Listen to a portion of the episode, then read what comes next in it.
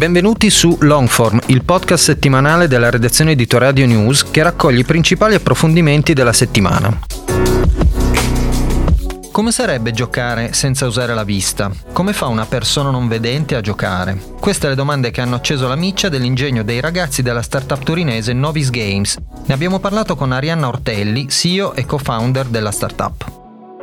Cos'è come quando nasce Novis Games? Il progetto è nato nel 2018, eh, io stavo facendo ancora la triennale come stage curricolare ho partecipato a un bootcamp di prototipazione di una scuola di imprenditoria che si chiama la SEI di Torino, sì. eh, scuola di imprenditoria e innovazione. E lì ho conosciuto il mio co-founder e un team multidisciplinare di eh, ingegneri del Politecnico dell'Università degli Studi di Torino.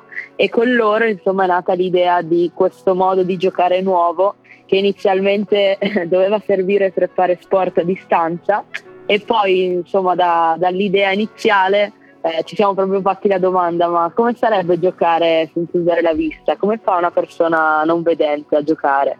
E, e così è nata, è nata l'idea di Novis. Su cosa si basa la vostra tecnologia? Allora, stiamo parlando di una piattaforma di gaming, quindi sì. un sistema di gioco, un ecosistema che permette di creare contenuti accessibili attraverso il tatto piuttosto che il video, quindi giocare per la prima volta senza interfaccia video ma solo tramite l'audio spaziale, quindi c'è questa parte di audio 3D, e eh, le vibrazioni. Le vibrazioni del telefono, quindi la possibilità di modulare le vibrazioni del telefono sulla mano, ma anche di altri dispositivi. Cioè noi stiamo creando un sistema di sviluppo, un'applicazione di giochi creata da noi eh, che abbiamo testato insomma, con le associazioni per validare un po' la, la necessità ma dall'altra parte anche proprio un sistema di sviluppo giochi accessibili. Mi hai parlato di associazioni, quindi collaborate con associazioni italiane o del territorio piemontese che si occupano di persone cieche di ipovedenti?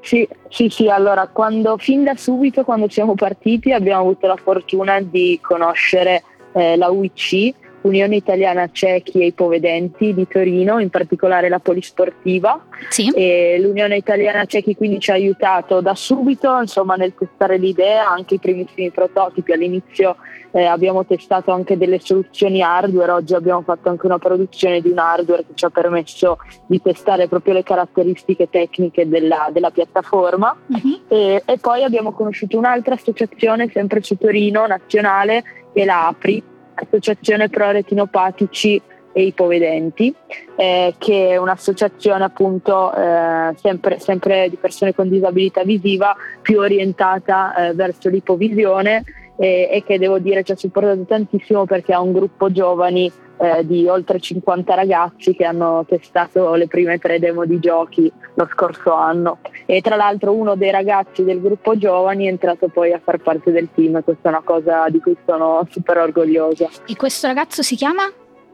Eh, Marco Andriano. Okay. Oggi siamo eh, io e Dario che siamo sul progetto dall'inizio, sì. quindi io, eh, Dario Codispochi, poi ci sono Marco Andriano e Alessandro Caligaris che sono nel progetto dallo scorso anno. Alessandro eh, si occupa dello sviluppo software okay. e invece Marco appunto si occupa della parte di sviluppo commerciale e della porta con le associazioni. Ho visto sul vostro sito che state per lanciare un'app, comunque è, o è già uscita, non, questo non ho ben capito. Questa applicazione che cosa consentirà di fare? Allora, stiamo per lanciare eh, insomma a breve una versione beta dell'app sì. che permetterà eh, di giocare ai primi giochi in versione free, quindi ci saranno eh, questi, questi, giochi su applicazione te- del telefono, su Android e su iOS e dall'altra parte ci sarà la stessa app, versione web app per gli sviluppatori, quindi per andare a vedere come sono fatti questi giochi uh-huh. e andarne a creare altri da installare sui cellulari per pubblicarli sulla nostra piattaforma o anche eh, indipendentemente sull'Apple Store e su Google Play. E l'idea è appunto adesso di eh, testare il prodotto eh, dalla fine del mese con gli ambassador, le persone più vicine che ci hanno seguito fino adesso sì. e poi il lancio del prodotto definitivo sarà quest'estate. Eh, che cosa ti permetterà di fare? Ti permetterà per la, per, la, per la, prima volta di giocare con una persona ipovedente, non vedente o normovedente alla pari in multiplayer. Eh, ci saranno diversi titoli, quindi da giochi sportivi a giochi più storia, eh, giochi che includono il movimento e il mm-hmm. fatto di stare con gli altri e, e, poi in realtà il limite sarà solamente insomma, la creatività degli altri sviluppatori perché l'idea è di fornire un po' tutto quello che è il panorama dei titoli del videogame sì. però in versione accessibile quindi fare una versione eh, davvero eh, diciamo, inclusiva di una console e di un modo di giocare che vuole essere divertente per tutti in realtà non solo per eh, i non vedenti se si pensa al mondo del digitale lo si vede un po' come un universo prettamente al maschile. Secondo te nel mondo del gioco c'è spazio per le donne e poi tu sei la sei l'unica donna del team. Com'è essere l'unica figura femminile di Novice Games? Eh, allora, parto dalla seconda. Sì. In realtà questa è un po' una casualità, eh, nel senso che spero presto di assumere e di avere in team tantissime altre donne. Mm-hmm. E secondo me appunto non, eh, non, c'è, non, c'è, nessuna differenza, anzi ne parlavo, ne parlavo qualche settimana fa anche, anche con Scitec, con altre associazioni, è molto bello secondo me che adesso finalmente ci sia chiarezza no, sui numeri anche sì. per quello che riguarda l'imprenditoria. Eh, c'è un problema, ma c'è tanta voglia, secondo me, dalle ragazze di mettersi in gioco e entrare nel merito, no? anche, anche le aziende in, diciamo, in, ruoli più decisionali, manageriali. Quindi questo sì. è molto e dall'altra parte anche per quanto riguarda il digitale, soprattutto il gaming, ho pregiudizio no? che, che, sia un mondo eh, più che altro maschile, mm-hmm. ma io credo che in questo caso la tecnologia, come nel nostro, nella nostra situazione, abbatta la barriera della, della disabilità, penso che la barriera del genere si possa battere con ancora più facilità.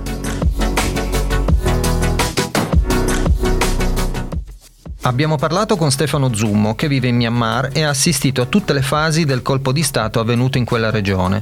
Stefano ci parlerà di cosa sta succedendo e farà alcune interessanti riflessioni sui possibili scenari futuri. Ciao Stefano, allora intanto come stai? Ciao, ciao a tutti, eh, grazie, sto bene. Eh, Premessa, io vivo a Yangon, eh, Yangon è la città principale del Myanmar, è quella che è chiamata la capitale, ma anche la gente qua la considera la capitale, anche se formalmente non lo è, la capitale è una città creata eh, dal nulla nel mezzo del Myanmar una decina di anni fa, eh, mentre in realtà a Yangon, pur non essendo la capitale, ci sono comunque le ambasciate e le, le grandi istituzioni, università di, economiche.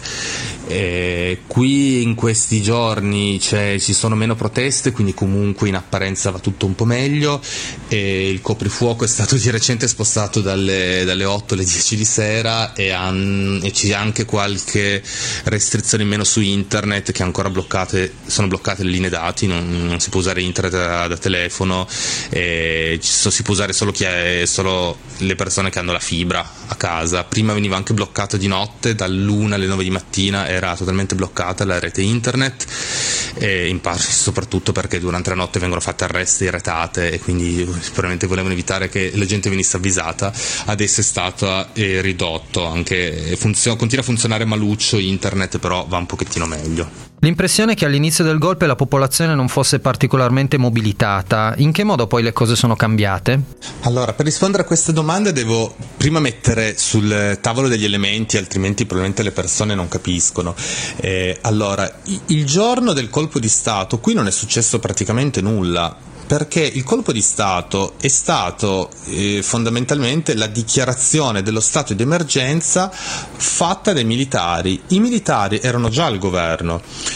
La Costituzione del 2008, che è stata varata nel Myanmar, prevede, oltre alla possibilità di fare questa sorta di governo d'emergenza perché la democrazia era in pericolo, perché c'era un grave pericolo per il paese, e fondamentalmente la giustificazione è stato il fatto che non hanno riconosciuto i risultati elettorali di novembre, ma questo, questa Costituzione, tra l'altro, assegna il 25% del Parlamento di diritto ai militari.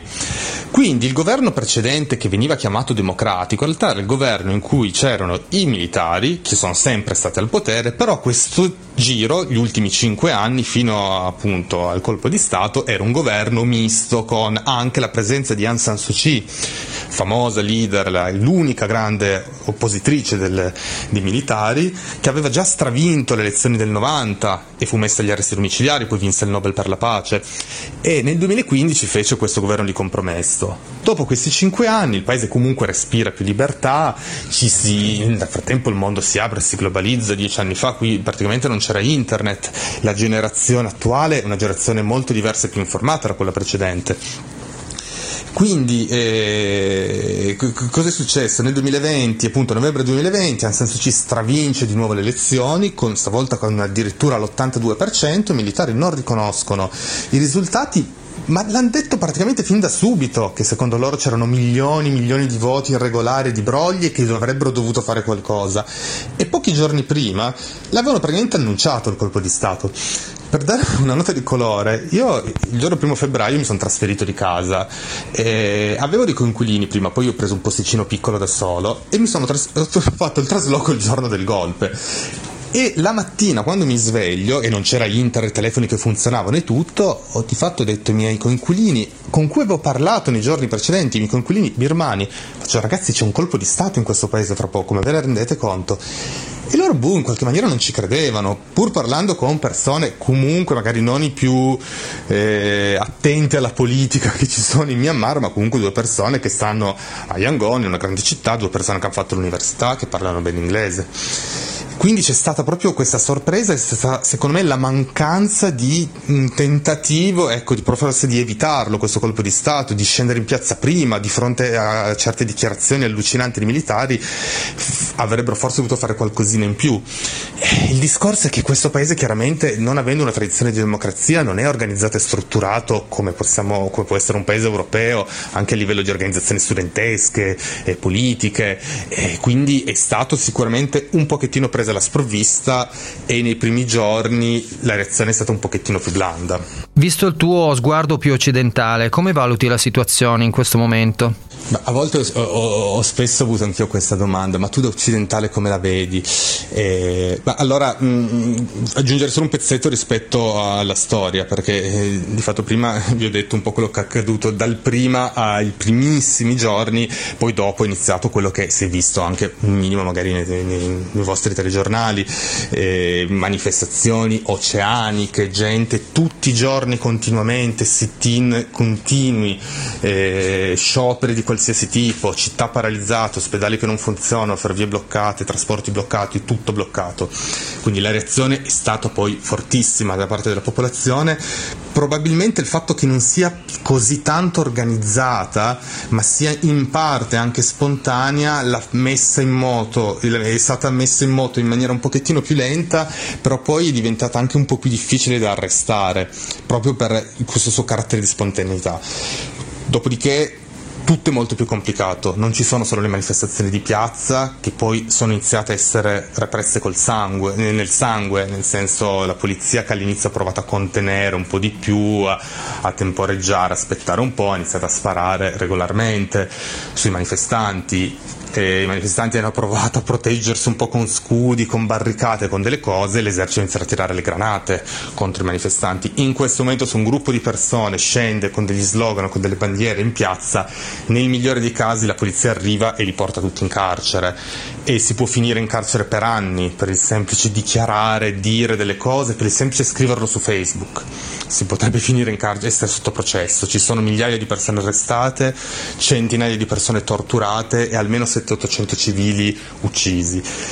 E quindi la situazione che vedo da, da occidentale è, è di, difficile da giudicare, di grandissima ammirazione per delle persone che stanno combattendo e resistendo con un coraggio incredibile, perché anche solo fare sciopero e disobbedienza civile, quindi rifiutarsi di lavorare quando gli stipendi sono davvero bassi, è veramente molto dura. C'è una grande solidarietà perché appunto il, eh, oltre alla parte di manifestazione importante capire che il, è la disobbedienza civile, il boicottaggio di, tutti, di tutta una serie di compagnie, di brand in mano ai militari che sta cercando di creare dei problemi al governo più che la manifestazione E l'altra cosa difficile da capire, difficile per un Myanmar, ancora più difficile per uno straniero, è questa, questo paese eh, complicato, diviso in tanti gruppi etnici. Questi gruppi, ci sono un centinaio di gruppi etnici e una ventina di eserciti di gruppi etnici, alcuni alleati con l'esercito centrale, alcuni non alleati che già in passato eh, hanno combattuto contro il governo centrale e che adesso dopo questo golpe si, alcuni hanno scelto di rompere gli indugi e attaccare frontalmente l'esercito. Quindi in questo momento in Myanmar diciamo la parte di protesta manifestazione che è quella che è stata vista di più, i civili uccisi, indifesi, ma dall'altro lato ci sono riaccesi i conflitti etnici per cui si può parlare di guerra civile in questo momento in questo paese. Come credi che si evolverà la situazione? Ma allora, un'altra bella domanda, eh, posso dire, allora, rispetto a quello che dicevo prima, è che questo paese in alcune zone ormai si sta combattendo eh, eserciti cittadini, anche in parte alleati, alcuni degli eserciti ribelli contro il governo centrale. Mm, le informazioni sono frammentarie, poco affidabili, però si parla di almeno un, 300, un 200-300 soldati morti, soldati dell'esercito centrale, non si sa quanti ribelli, però comunque ci sono avamposti occupati, elicotteri abbattuti e risposte dell'aviazione sui, civili, sui villaggi che vengono bombardati, migliaia di profughi verso la Thailandia. Questa è la situazione. Gli eserciti sono tanti, dei gruppi etnici, non sono tutti, alcuni sono alleati con il governo centrale perché hanno i loro interessi, i loro traffici, come nel nord del paese, traffici di droga nella zona del confine con la Cina. C'è un governo all'estero, diciamo provvisorio, che vuole essere riconosciuto come il vero governo legittimo, ma comunque non ha riconoscimento oggi, che sta tentando la sua mediazione per proporre democrazia e federazione e la creazione di un esercito comune da opporre all'esercito attuale, all'esercito centrale, che part- sarebbe composto principalmente dei, degli eserciti dei gruppi etnici. Chissà se questa cosa funzionerà. Chiaramente gli stessi gruppi etnici sono stati in conflitto col governo centrale anche quando Aung San Suu Kyi è stata al potere negli ultimi cinque anni, quindi non tutti hanno una grande fiducia in, eh, in questa opposizione, in questo governo provvisorio che comunque è molto connotato politicamente eh, con il partito di Aung San Suu Kyi. Poi c'è il, il, il, discorso geopolitico di mondo occidentale, la Cina e la Russia che si sono un po' opposti, hanno fatto capire che si sarebbero opposti nelle risoluzioni in ambito ONU. Io sono dell'idea che ognuno ha le proprie simpatie, chiaramente i paesi occidentali preferirebbero un governo senza i militari perché potrebbe anche diventare un governo mh, filo occidentale, i paesi del sud-est asiatico in generale non sono filo cinesi, odiano i cinesi, almeno a livello di opinione pubblica, e odiano la Cina, il gigante che fa paura da queste parti, quindi potrebbe essere quasi più strategico per gli Stati Uniti avere un paese amico al confine con la Cina che la Cina o la Russia eh, avere il Myanmar dalla loro parte, che comunque stiamo parlando di un'economia, sì, in crescita, ma comunque mh, mm, non penso cambi più di tanto. Quindi la situazione è complicata, dipende anche da quello che accadrà a livello economico, sociale, il paese è chiaramente sull'orlo del precipizio da un punto di vista economico, c'è già stata la pandemia, non dimentichiamocelo, e poi comunque investitori stranieri che se ne stanno andando andando, aziende straniere che hanno chiuso e se ne vanno, eh, sanzioni, scioperi continui, disobbedienza civile. Eh, il paese sull'oro del collasso. Chissà se il collasso economico può dare una spallata alla giunta attuale oppure potrebbe rafforzarne la posizione e costringere la gente ad abbassare la testa. Io sono dell'idea che l'errore, quello che dicono tanti analisti, è che l'errore fatto dalla giunta attuale sarà sottovalutare la popolazione e non rendersi conto che il mondo è cambiato. Prima era un paese chiuso, dieci anni fa non c'era internet, era possibile fare un certo tipo di repressione. Probabilmente adesso quella repressione non è più possibile, senza un sostegno dell'opinione pubblica non si può mantenere il, il, il potere, anche se la repressione può funzionare sul breve termine, la mia impressione è che il coraggio di queste persone, il desiderio ardente di, di, di libertà, di democrazia, di, finalmente di avere un paese pacificato, alla fine dovrà prevarrà. E non so come, non so in che termini, ma sinceramente lo spero di tutto cuore perché almeno per quello che ho visto queste persone lo meritano, lo meritano davvero.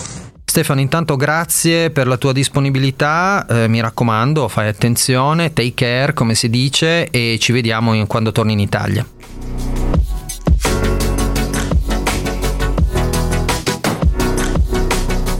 La settima edizione di Biennale Democrazia si svolgerà a Torino dal 6 al 10 ottobre 2021. Nell'ambito di Nuovi Mondi, un ciclo di quattro incontri di Biennale e Polo del Novecento che anticipa la rassegna, abbiamo intervistato Lucilla Moliterno e Daniele Gorgone sul tema del voto ai sedicenni. Nuovi Mondi, quattro incontri aspettando Biennale Democrazia. Tra aprile e maggio 2021 il Polo del Novecento ha ospitato questa iniziativa che anticipa la Biennale Democrazia. Il 15 aprile il tema è stato riabitare la città e ce ne parla Daniele Gorgone che è un formatore di Biennale Democrazia. Questo incontro fa parte di un ciclo di quattro incontri ehm, che Biennale insieme ai vari partner, il Polo del Novecento e le varie antenne che collaborano con noi eh, dalle varie parti d'Italia, abbiamo pensato appunto di organizzare questi quattro incontri che da un lato sono eh, un momento conclusivo dei percorsi che abbiamo attivato con le scuole di Torino e anche di altre città d'Italia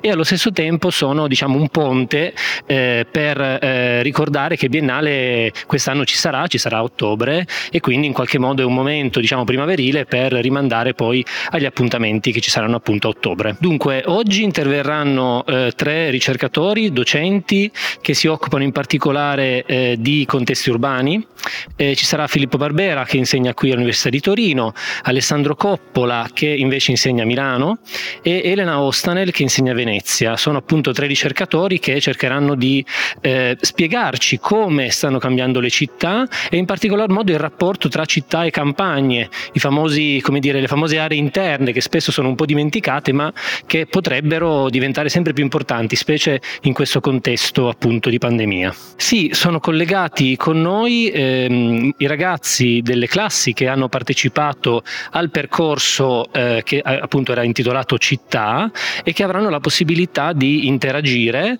eh, saranno collegati con noi anche gli amici di Che Fare da Milano che potranno appunto appunto interagire in diretta e porre le domande ai relatori.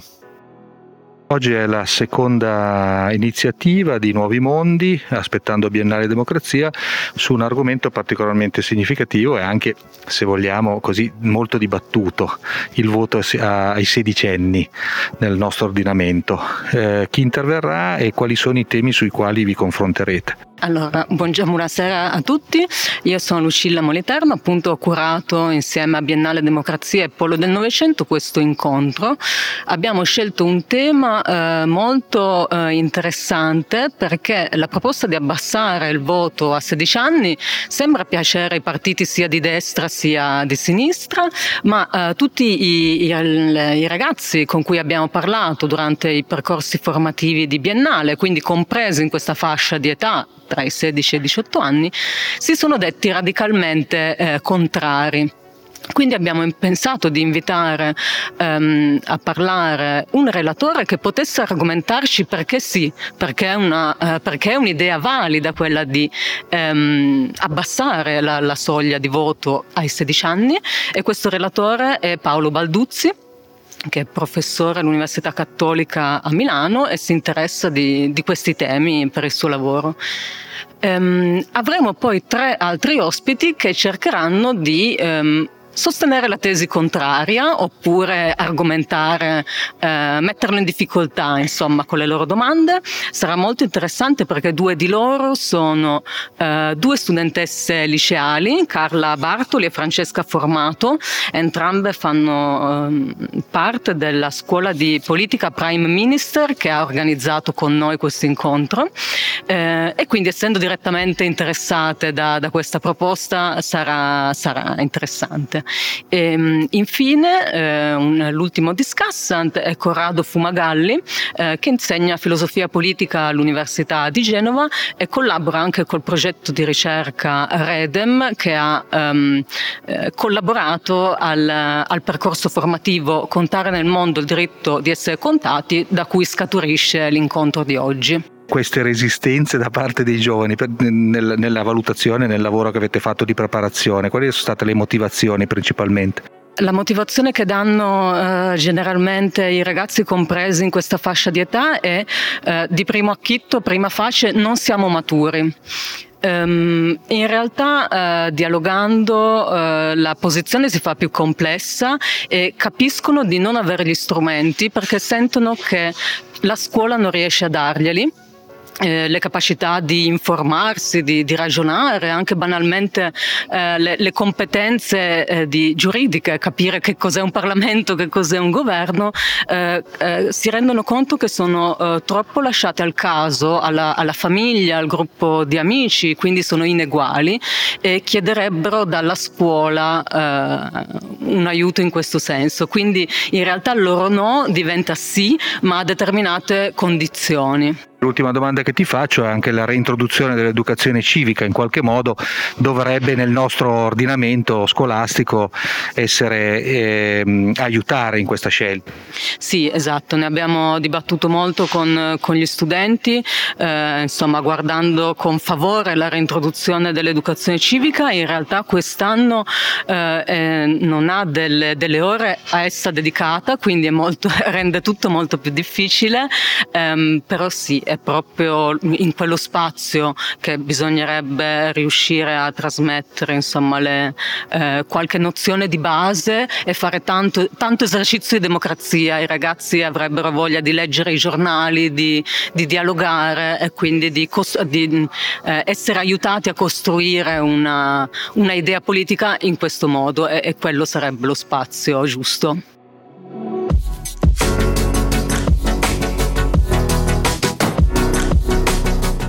Questa edizione di Longform termina qui. Vi ricordiamo che potete ascoltare il podcast su toradio.it.